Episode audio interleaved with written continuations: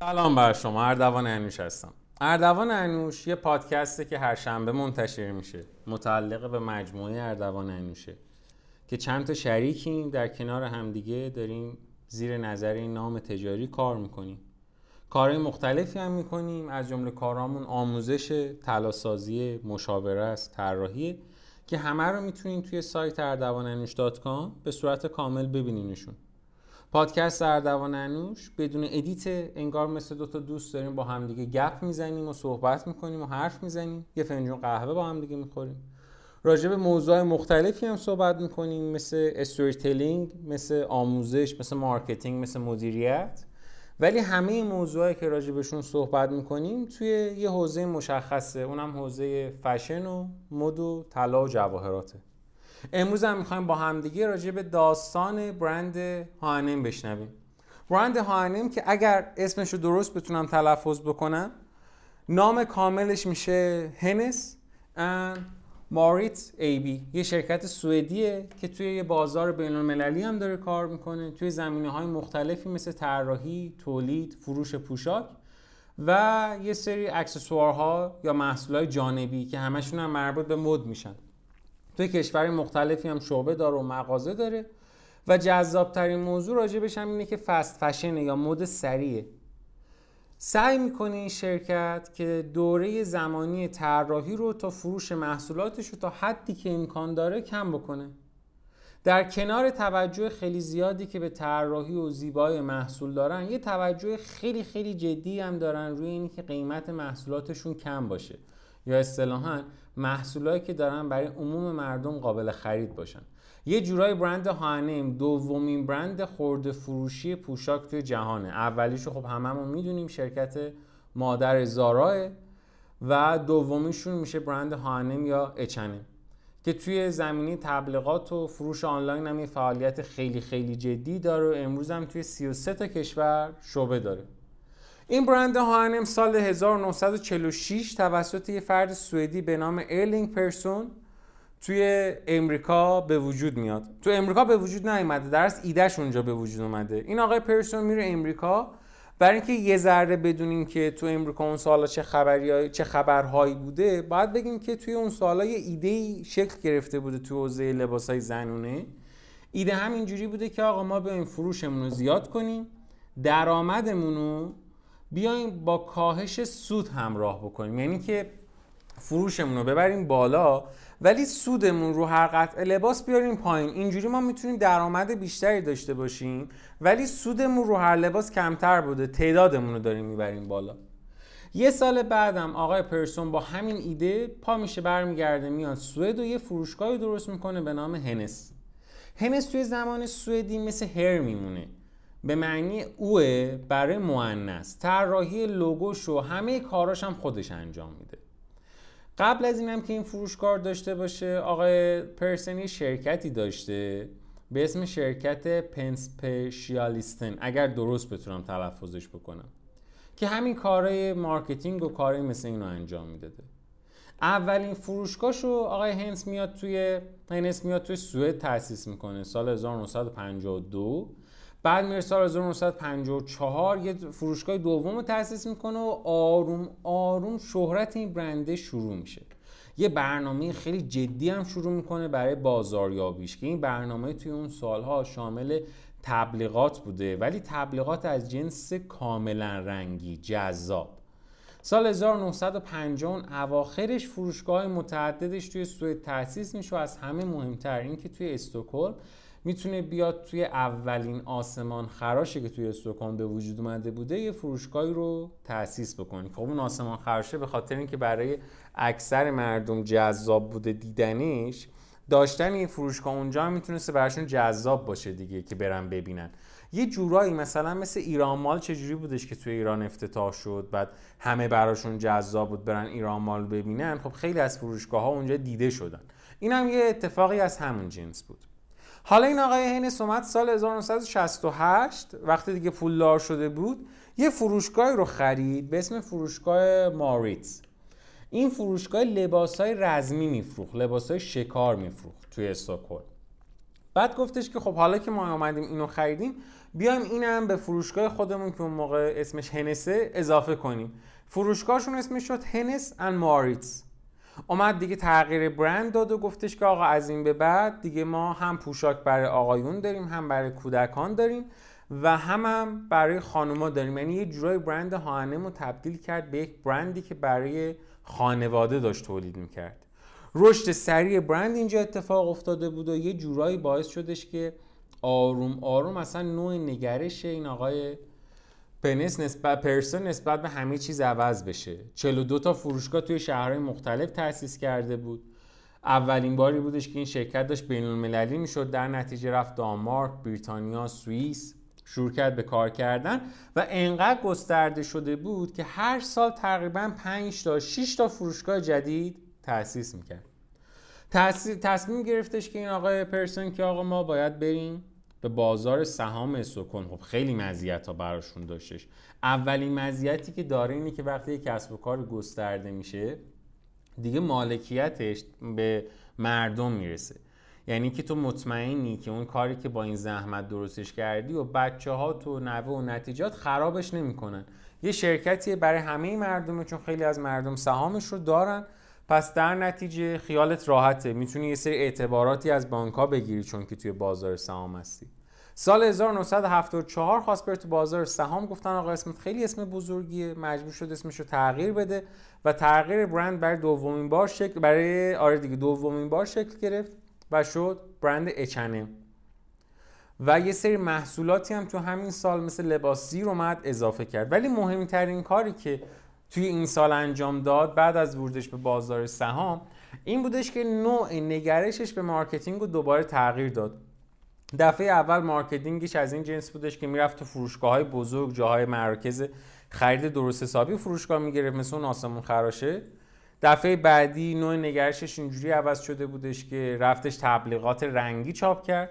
دفعه آخر ولی نوع نگرشش اینجوری عوض شد که گفتش که آقا برای تبلیغاتمون بیایم از سلبریتی ها استفاده کنیم.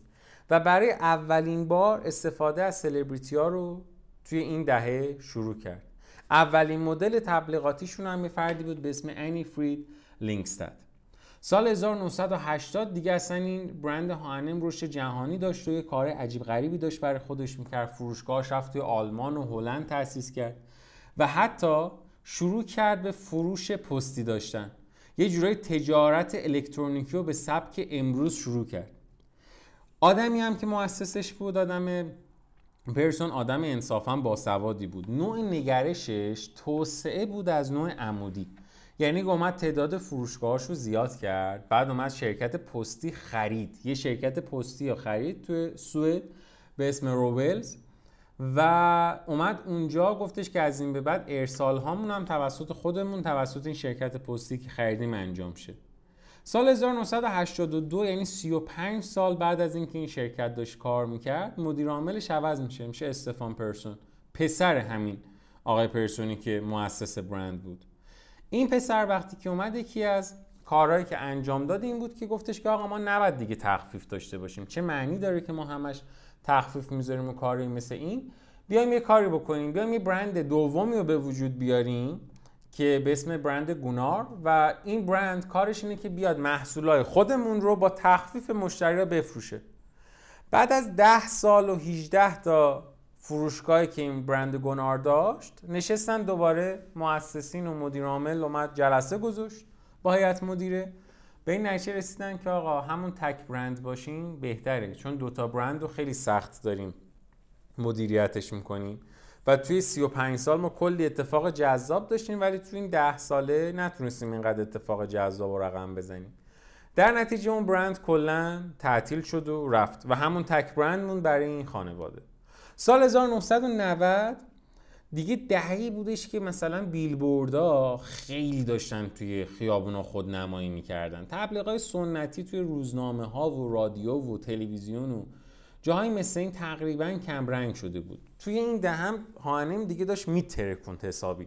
از همون موقع نگرش جذابی داشتش نسبت به اینی که بیاد از مدل استفاده کنه. وقتی که این دهم دیگه بیلبوردها و تبلیغات روی بیلبوردها توی خیابونای بزرگ سطح شهر افزایش پیدا کرده بود دیگه این نگرش برند هانم هم خیلی بیشتر شده بود. از خیلی از سلبریتی هم استفاده کرد. مثلا اومد از الی مکفیرسون استفاده کرد یا از اعضای گروه دیبیک سیکس استفاده کرد که اون سالها می‌شدن به عنوان نقش اصلی تبلیغات این برنده.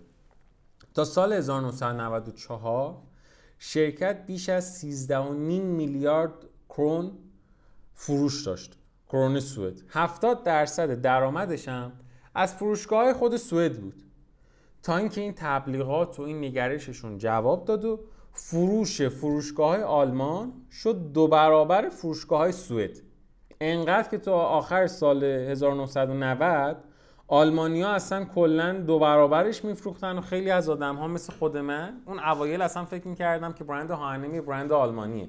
فکر نمی‌کردم سوئدی باشه. اینقدر که اونجا فروش زیاده و اصلا یه جورایی تقریبا می‌تونیم بگیم که دو درصد کل سهم از بازار پوشاک آلمان برای این برند هانم بود.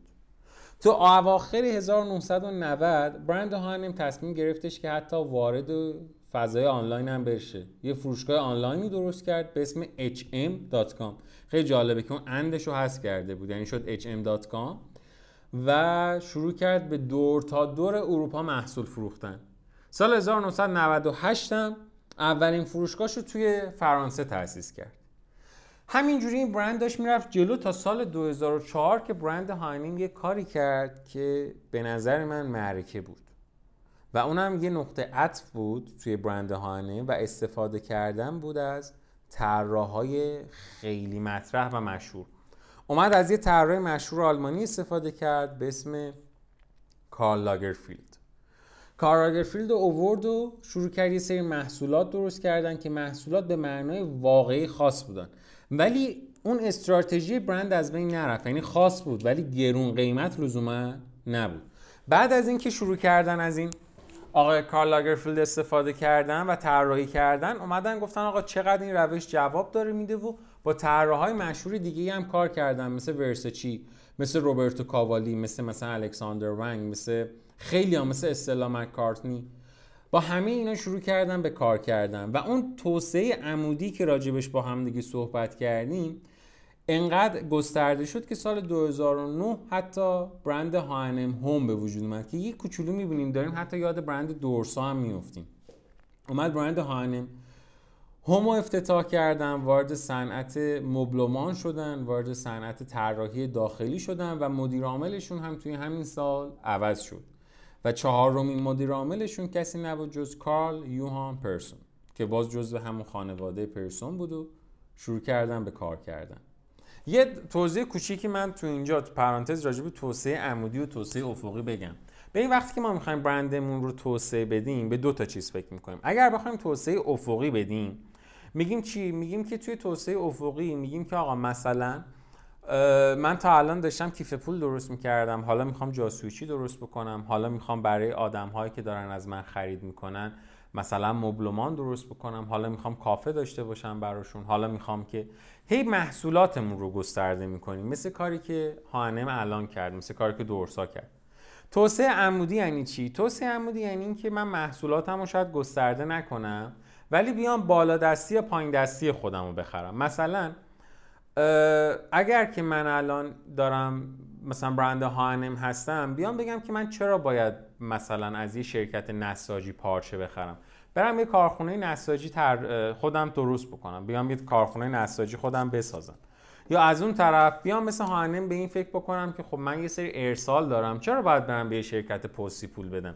میرم کلا یه شرکت پستی رو می‌خرم. اون میشه توسعه عمودی. بعد از اولین همکاری که برند H&M یا همون اچنم با کارل لاگرفیلد داشت رکورد فروش کل انبارهای شهر بزرگ توی یه ساعت اصلا مربوط شده به همون طرحهایی که داشتن. یعنی توی یه ساعت همه محصولات تموم شده بود. توی نوامبر 2006 اومدن یه پروژه مشترکی و توی یه سری طراحی collection های خاص با یه طراح دیگه به اسم استلا مکارتنی انجام دادن. بعد رفتن سراغ یه فرد دیگه که طراح هلندی بود که یه سری طرح آوانگارد براشون طراحی کرد. و حتی سال 2007 یه پروژه مشترک با ستاره دنیای پاپ اون موقع یعنی مدونا درست کردن. و یه سری یه کار خیلی خیلی جذاب اینا کردن با شرکت مکسیس که سازنده بازی سیمز دو بود که خب اون موقع فکر کنم خیلی از ماها بازی می‌کردیم این بازی رو. این بودش که سال 2007 که میشه تقریبا 14 سال پیش. اومد گفت آقا توی سیمز توی اون بازی که خب خیلی معروف بود یه قابلیتی اضافه شد که شما توی این بازی می‌تونستین برین یه فروشگاه هانم رو توی محیط بازی خودتون تاسیس بکنین و کسب درآمد داشته باشین و خیلی کار معرکه ای بود. باعث شده بود که از همون موقع توی ذهن آدم ها که لزوما بچه هام نبودن ممکن بود آدم بزرگم این بازی رو انجام بدن برند هانم نه تنها ثبت بشه بلکه آدم ها با برند هانم زندگی کنن چون که داشتن توی سیمز واقعا زندگی می‌کردن. همکاری با طراحهای دیگه هم داشت مثلا توی طراح ایتالیا روبرتو کاوالی اومدن دوباره با همدیگه یه دونه collection طراحی کردن که برای بار دوم تونستن رکورد فروش رو اصلا جابجا جا بکنن. یا مثلا توی تابستون سال 2009 اومدن یه همکاری کردن با یه طراح انگلیسی به نام متیو ویلیامسون. که دو تا مجموعه لباس زنونه طراحی کردن که تو فروشگاه خاصشون میفروختن. یه مجموعه هم برای آقایون که توی همه جا اونو دیگه میذاشتن و خب خیلی هم جذاب بود و اونم باز دوباره خیلی درخشید. ولی رکورد فروش رو جابجا نکرد. ولی خب خیلی جذاب بود برای آدما.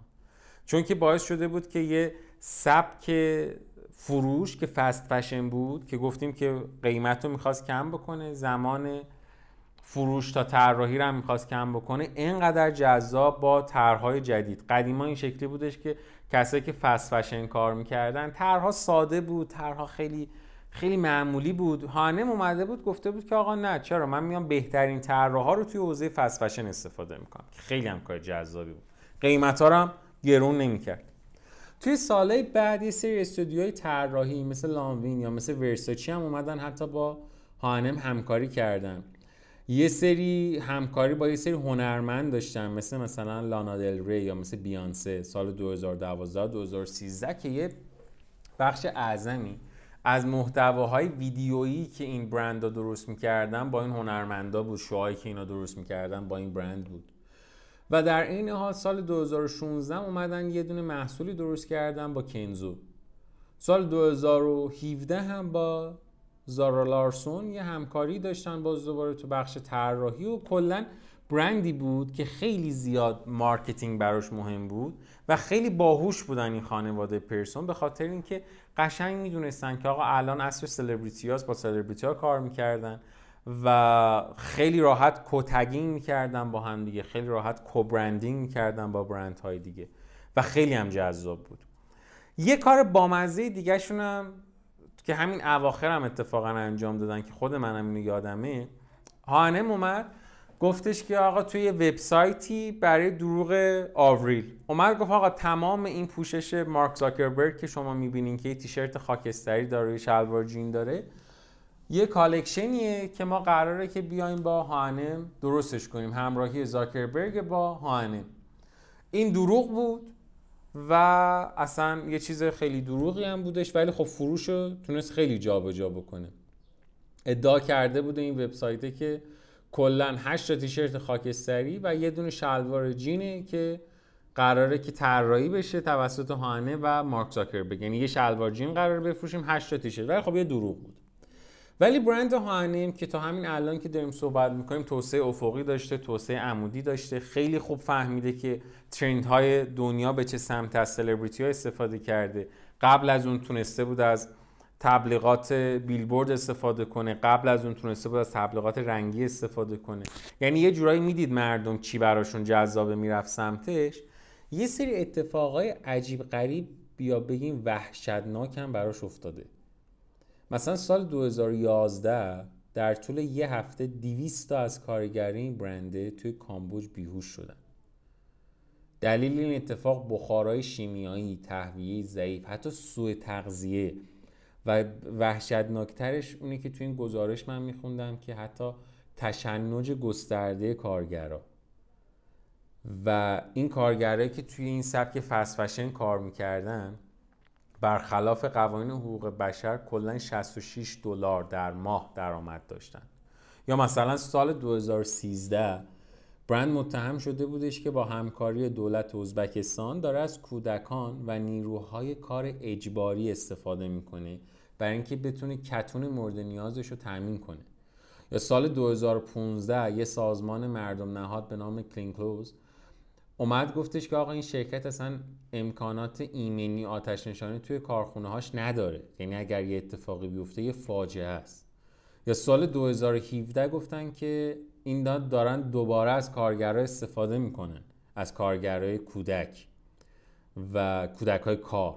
و از اون بدتر اینکه حقوقشون خیلی پایین تر از استانداردهای زندگی حتی توی میانمار. و یه فاجعه یه بار رخ داد توی یکی از ساختمونهایی که هانم داشت سال 2013 توی ساختمانی به نام رانا پلازا تو بنگلادش. 1134 نفر مردن 2500 نفر زخمی شدن. عدده اصلا شوخی نیست 1134 نفر مردن 2500 نفر هم زخمی شدن. اینا کی بودن؟ اینا همه تولید کننده های برند هانم بودن. توی یه ساختمونی شبیه به ساختمون پلاسکو بارها بارها هشدار داده بودن که آقا این ساختمونه ترک داره روش ساختمون قدیمیه این باید تعطیل شه.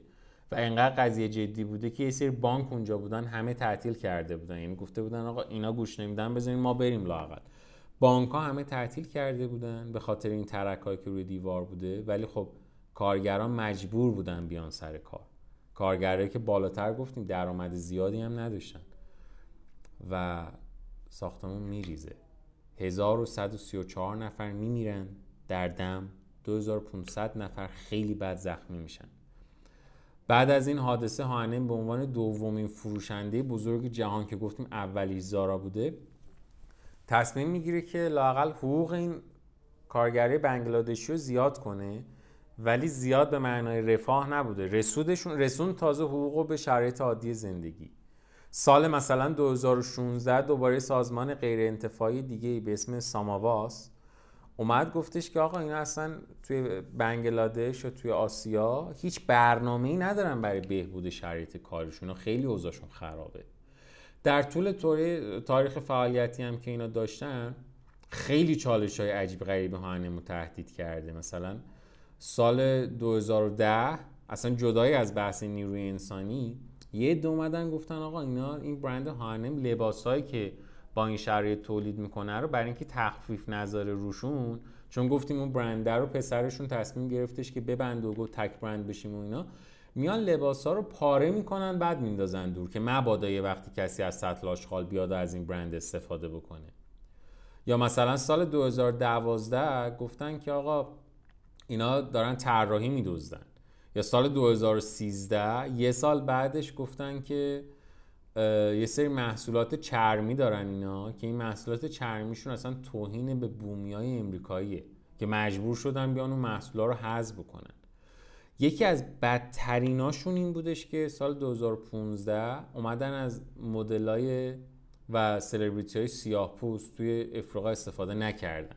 یعنی تو شاخ افریقا شعبه هاشون مدل سفید پوست میذاشتن. بعد رفتن به طرف گفتن آقا تو چرا این کارو می‌کنی؟ تو داری توهین می‌کنی به سیاه پوستای افریقا. اگر قراره برای سیاه پوستای افریقا تولید بشه این برنده حداقلش اینه که توی تبلیغاتت هم بیا از مردم بومی همونجا استفاده کن. بعد طرف خیلی جدی گفتش که خب نمی‌تونم این کار بکنم. به خاطر اینکه ما امتحان کردیم دیدیم که تصویری که مدلای سفید پوست دارن توی فروش ما خیلی بیشتره. در نشه ما این کار نمی‌کنیم. همه اینه که تا الان گفتیم یه طرف یه چالش عجیب غریبشون همین تقریبا دو سال پیش بود سال 2018 توی انگلیس. اومدن از یک کودک سیاهپوست استفاده کردن که لباس سبزی تنشه. بعد روی این لباس سبز رنگ به عنوان مدل ازش عکس گرفتن و جاهای مختلف گذاشتن این عکس رو و اینا روی لباسه نوشته coolest monkey in the jungle. بعد اصلا دیگه ترکید توی انگلیس. به خاطر اینکه مانکی به زبان انگلیسی میشه یه کودک فارغ از نژاد. حالا جدا از اینکه معنی میمون میده معنی یه کودک فارغ از نژاد هم میده.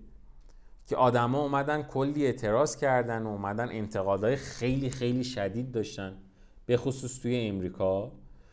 و حتی یکی از سلبریتی ها مثل د ویکند یا جی ایزی اومد گفتش که آقا من دیگه با این برند حاضر نیستم کار بکنم. یه بار اشتباه دو بار اشتباه اینا اصلا سراسر اشتباهن.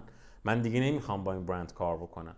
درسته فست فشنه درسته داره تبلیغات می‌کنه درسته که داره توسعه عمودی افقی میده. ولی اصلا نمیشه که این همه خطای نجات پرستانه داره این همه کارگر به خاطر اینا مردن این همه اتفاق وحشتناک افتاده. برند هانه معذرت خواهی کرد تمام تصویرها رو هم حذف کرد. حتی جالبه که مادر اون کودک اومد توی رسانه ها و گفتش که آقا یه زحمتی بکشین دیگه دامن نزنین به این موضوع. یه خطی اتفاقی افتاده ولی با آینده بچه منم بازی نکنین لطفا. و از رسانه ها خواستش که دیگه دامن به موضوع نزنن و پیگیریش نکنن. ولی خب مردم خیلی عصبی بودن. یعنی حتی تو آفریقای جنوبی یه سری از مردم رفتن قارت کردن فروشگاه ها رو شیشه ها رو شکستن و تمام فروشگاه ها توی آفریقای جنوبی تعطیل شد. ولی همه اینا رو گفتیم اینم بگیم که یه سری اقدامات با ارزش هم کرد برند هانه برای کاهش انتقادات. مثلا اومد یه شفاف سازی انجام داد. گفتش که آقا درسته که این جزوه اطلاعات محرمانه شرکت منه. ولی باشه من انقدر خطا کردم. شما هم هنوز من دوستم دارین. حالا بعضیاتون. اومد تمام اطلاعات مربوط به تامین کننده ها شرکای عملیاتیش رو توی وبسایتش گذاشت. خیلی هم شفاف گذاشت. گفت همه برن مطالعه کنن. اوکی. اگر تو هر کدوم از اینا خطایی داره به وجود میاد به منم بگی. من دیگه خیلی بزرگ شدم. متوجه این خطاها شاید نشم. لیست کامل کارخونه های تولید پوشاک، پارچه، محصولات بهداشتی با همه دیتیلش با همه جزئیاتش اومد قرار داد. علاوه بر این این برند سوئدی ادعا کردش که در انتخاب تولید کننده و همکارای تجاری خودش که معمولا هم از کشوری در حال توسعه بود داره نهایت دقتش رو دیگه از این به بعد می‌کنه. گفتش که ما تا الان یک و شیش دهم میلیون نفر رو به صورت مستقیم تو این کشورها براشون شغل آفریدیم شاغلشون کردیم. بعد حتی گفتش که ما به مدیرامون داریم آموزش میدیم یه روشنگری داریم به وجود میاریم در رابطه با نیروی انسانی که توی, مد... توی کارخونه هاشون دارن کار می‌کنن. یه تیمی رو تشکیل داد 150 نفره. گفتش که من فست فشنم. خیلی خرابکاری کردم توی محیط زیست. یه تیم 150 نفره تشکیل داد. گفت اینا متخصصای مد پایدارن از این به بعد. sustainability اومدن بررسی کردن اونجا و برند H&M همه این کارهای محیط رو کرد ولی دلش شاید راضی نبود به خاطر اون خرابکاریایی که کرده بود. یه بنیاد خیلی هم درست کرد به اسم H&M Foundation. توی چهار تا بخش هم فعالیت می‌کنه. تحصیلات، بهبود زندگی زنان، تامین آب سالم و آگاهی بخشی در رابطه با محیط زیست توی کشورهایی که در حال توسعه هستن. و این بنیاد مستقیما توسط خود خانواده پرسون داره اداره میشه. یه سری زیر برند دیگه هم مثل اسپورت و بیوتی توی سالهای اخیر به مجموعشون اضافه کردن که تا حدی هم توی مثلا قاره امریکا و اروپا استرالیا آفریقا آسیا خاورمیانه داره توی شعبه های فعالشون هی کار می‌کنه این برند های بیوتی و اسپورتی که داره کار می‌کنه. در حال حاضر هم که داریم با هم دیگه صحبت می‌کنیم مدیریت این شرکت و استفان پرسون داره که رئیس هیئت مدیرهشون یه جورایی تمام این خیریه ها و نوع نگرشه که عوض شده و همش هم کار این آقای استفانه. و ثروتش هم حدود 18 و 9 دهم میلیارد دلار گزارش شده که رتبهش هم توی جهان میشه 80 دومین ثروتمند جهان. پسرش هم کارل یوهان پرسون مدیر عامل کنونیه. یعنی من یه اشتباهی الان داشتم اینجا. آقای استفان پرسون رئیس هیئت مدیر است پسرشون آقای کارل یوهان مدیر عامله. که ثروت اونم حدود یک و 93 صدم میلیارد دلاره. سال 2017 27.6 میلیارد دلار فروش داشتن 69 تا فروشگاه فیزیکی دارن. تعداد کارمنداشون سال 2015 گزارش کرده بودن 148 هزار نفر بوده. یکی از معتبرترین برند هایی که در دنیا وجود داره و رتبهش هم 47 برند هانم پر از شاید خطا بوده واقعا. مسیر جذابی داشتش ولی جذابیت مسیرش به نظر من اینه که ترند ها رو شناختن. و بر اساس ترند ها اومدن جلو. جایی که باید از سلبریتی ها استفاده کردن جایی که باید تبلیغ رنگی دادن. و یه جاهای خطا کردن مردونه هم پاش وایسادن و سعی کردن رفعش بکنن. دمشون گرم واقعا. برند هارنم خود من فکر می‌کردم آلمانیه سوئدیه. برند جذابیه. حداقلش اینه که در صنعت فست فشن که صنعت خیلی خوبی هم نیستش آدمای زیادی بهش نقد دارن به صنعت فست فشن به خاطر کاری که با محیط زیست می‌کنه و کاری که با کارگران می‌کنن ولی حداقلش این بودش که این صنعت دگرگونی توش به وجود اومد که اون دگرگونی هم از این جنس بود که گفتش که آقا چرا همیشه باید هر جنسی که ما اینجا داریم زشت باشه به خاطر اینکه ما می‌خوایم زمان طراحی رو بیاریم پایین. خیلی جذاب اتفاقا طراحیایی کرد که دیدیم از بهترین طراحاتشون استفاده کرد. مرسی که با ما همراه بودین ما. دو هفته دو هفته تعطیلات رو پادکست نذاشته بودیم. امیدوارم که این پادکست مورد اقبالتون باشه. یه ذرم طولانی تر شده بود. داستانهای برندها خیلی به خود من کمک کرده. اینو واقعا میگم. یعنی که تو خیلی از جلسات مشاوره تصمیم گیری های خود من به خاطر همین داستانهایی که از برندهای مختلف شنیدیم و قوقام کرده. ممنونم ازتون. امیدوارم که سال 1400 یکی از بهترین سالهاتون باشه. رشد خیلی خوبی داشته باشیم و سال 1199 حداقل به من یاد داد که وقتی سر سفره هفسین داشتم دعا می‌کردم بیشتر از اینکه خودم رو دعا کنم عموم مردم رو دعا کنم. چون فهمیدیم که زندگی اکثریت مردم سازنده زندگی ماست. ممنونم ازتون. مرسی. خدا نگهدار.